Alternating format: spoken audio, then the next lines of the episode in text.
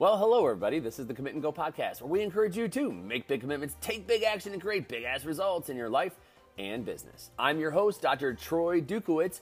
So sit back, relax, and get ready to enjoy today's Commit and Go message. Hey, everyone. Dr. Troy Dukowitz here, and today's topic is this Love languages are like foreplay. Oh, yeah. Now stay tuned. Come on, you're going to want to stay tuned for this one because I'm telling you right now that what I am going to give you is like gold. Some of you might be like, oh, yeah, been there, done that. But for everyone, it is like gold. Men and women alike, this is gold. Are you sold on the gold? Because here we go. All right, so I learned this a long time ago. All right, a long, long, long time ago. And my wife, like she is, if you've ever read the book, it's called The Four Love, I think it's The Four Love Languages or The Love Languages, one of those two, right? And people need different things, right? Some people need um, acts of kindness or, or just acts, like actions. They need you to do things for them. Other people need words of affirmation. Some people need gifts, right? Everybody has their, their own needs, their own things in life that get them going, their own things in life that show that they're being appreciated. They'll feel appreciated for those things. They'll feel loved for those things. Um, or those things simply speak to them. It speaks their language. And so one, my wife, one of her love languages is basically helping around the house. Now, that might not seem like a big deal, but it gets much, much finer than that. We're talking doing dishes and cleaning the kitchen. Guess what I don't like? Oh, you guessed it, my friends. I don't like doing the dishes and I don't like cleaning the kitchen.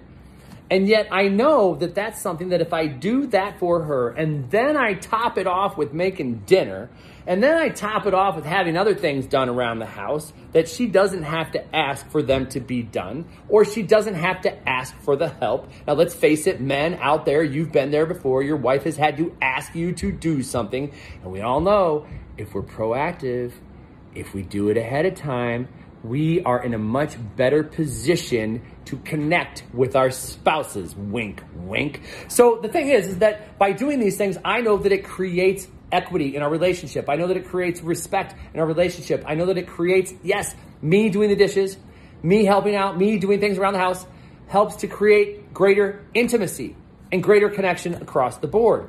It relieves stress for my wife, who is an absolutely wonderful mother, a, a, wonderful business owner, wonderful chiropractor, a wonderful teacher as she is heading up our homeschooling program. She's got all those fires and irons on the grill, or fires on the grill, I guess, or irons on the grill, right? We'll talk about that one some other time. But she's got all those things on the grill and she doesn't make excuses for them. She tackles all of these things. I've got my own business. I support our business. I also help around the house. I've also got coaching every single day. I've got my list of things. I help out with homeschooling whenever, you know, the old substitute teacher gets to tap on the shoulder. So I, don't say that to impress anybody. Like I just say it to impress upon you that, yeah, we're in high demand in our life too. But if you get so overwhelmed that you stop doing things for each other, then you stop speaking any language at all. It means that the clarity of the relationship, the connection of the relationship is gone.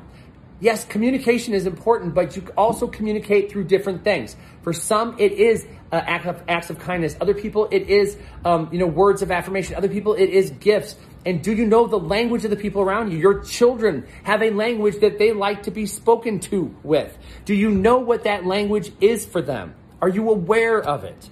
Watson, we go to lake. Watson loves golf cart rides with his daddy.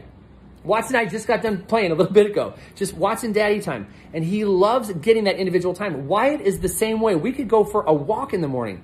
And he is the same way. It's the connection. It's the ability to be together and do something individually that speaks a language to my children, which creates deeper connection. There is a language for my wife. And the more that I am cognizant of those things and I do those things, it creates a greater connection for us. We have been, you know, there's times that we've been out shopping and doing things and we're just talking and communicating and we're both kind of like, are you as turned on as I am right now?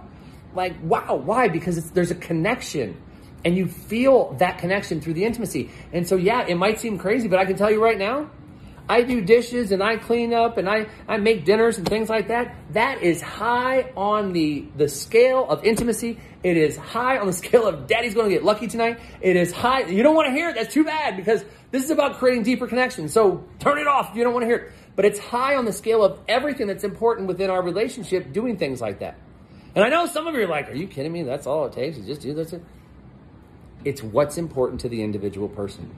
At the end of the day, it comes down to one simple word that I can blanket statement. I can blanket statement that it's one simple word that can blanket every single personality type, and that is support. Are you speaking a language of support to your spouse or significant other? Are you speaking the same language of support to your team if you're an employer, if you if you have a, your own business? Are you speaking the same language of support to your children? How do you support them? And are you supporting yourself? Are you holding yourself to a high esteem, high regard in life? Then it comes back to that single word and support. And so when I'm helping out around the house, when I'm helping with the kids, when I'm doing the dishes, when I'm we're a team. Together everyone achieves more. As cliche as it sounds, we're a team. We're doing it together. There's support. Her for me and me for her. And then I get up early in the morning maybe I have some things that need to be done and I can hear her saying, Shh, Daddy's in the middle of working right now. So give him that. She's giving me the support. And it comes down to that. For her, that support comes in the form of doing things like that around the house. And so it's important that we understand the languages of the people around us and we understand what creates that level of support in our relationships. And that level of support doesn't mean you go in and take over things. It doesn't mean that you're, uh, you know, they, they don't have to do anything, right? You're not enabling laziness. What you're doing is you're creating, and I want you to think of this, you're not enabling laziness, you're creating connection. And you're creating a strength in your relationship that will last for decades and beyond. So obviously this is very much geared towards relationships here, but I hope that you have seen also the impact that this has. If you're a business owner, if you're not showing support for your people, that your team, you'll lose them. Plain and simple. You won't have loyal players. So you have to have support there. You look at your children. Children want to feel supported. They don't want to feel talked down to. They don't want to feel like you're a dictator. I get around people all the time that start to say like, "Hey, did did aren't you know? Uh, hey, go do this," and it's like ten minutes ago you just told them to say please, and now you're telling them what to do. That doesn't work. So we support our children, and hey, do you need some help with that, or you got it? I got it. Okay, cool. If you don't know how to do it, ask me. I'm not going to do it for you, but I can support you in helping you to figure out how to do it. You have a communication, a dialogue, a connection that's created. And through that support, you're deeper connected in life. So take a look at your spirituality, your business, your relationships, and where is it in your life that you might not be speaking that connecting language? A lot of times, I talk to people all the time, a lot of times it's in the relationship with their spouse. They're not connected. They're not connect. They're not having any intimacy. Uh, they're, they're not having any like really good solid conversations. They get home from work they're tired they got to take care of the kids. They either go to bed or they sit and watch tv or they sit on their phones. Everything that takes them away from connecting. There's no intimacy that comes from that. Sorry but what, what, how you create the intimacy is to speak each other's language, give each other support, honor each other, love each other, and you see the intimacy rise, you see the connection rise, you see productivity rise, you see everything in your household rise. One ship rises, they all do. And it's a beautiful, beautiful thing to be a part of. And I wish that for you. In a time we look at all the stress that's going on in the world, we look at all the people who are, you know, there are relationships that are breaking up left and right as a result of COVID. There are suicides that are on rise as a result of COVID. There are kids who are still not in school and connecting with people as a result of COVID. And yet you have an opportunity to speak a language of love and support and connection and communication in your relationships right now that could change, literally change the world underneath your roof and eventually affect and impact your neighborhood, your community, your state, your country, and yes, even your world. And that, ladies and gentlemen, is something I can get on board on. I hope it's something you can get on board with too. All right, that's all I've got for you here today. Hey, if you found this message uh, helpful or useful, or, or you, you think of somebody that could benefit from this message, please, I say cheese, please hit the share button. Simply hit the share button, share it with the person that you know, sending it to them via text, or share it to them via email or whatever, but share it with somebody, please. Forward this to somebody that you think can benefit from this message today. It could save a relationship, it could even save a life. That's all I've got for you today. I am Dr. Troy Dukowitz. We'll see you next time. Bye bye.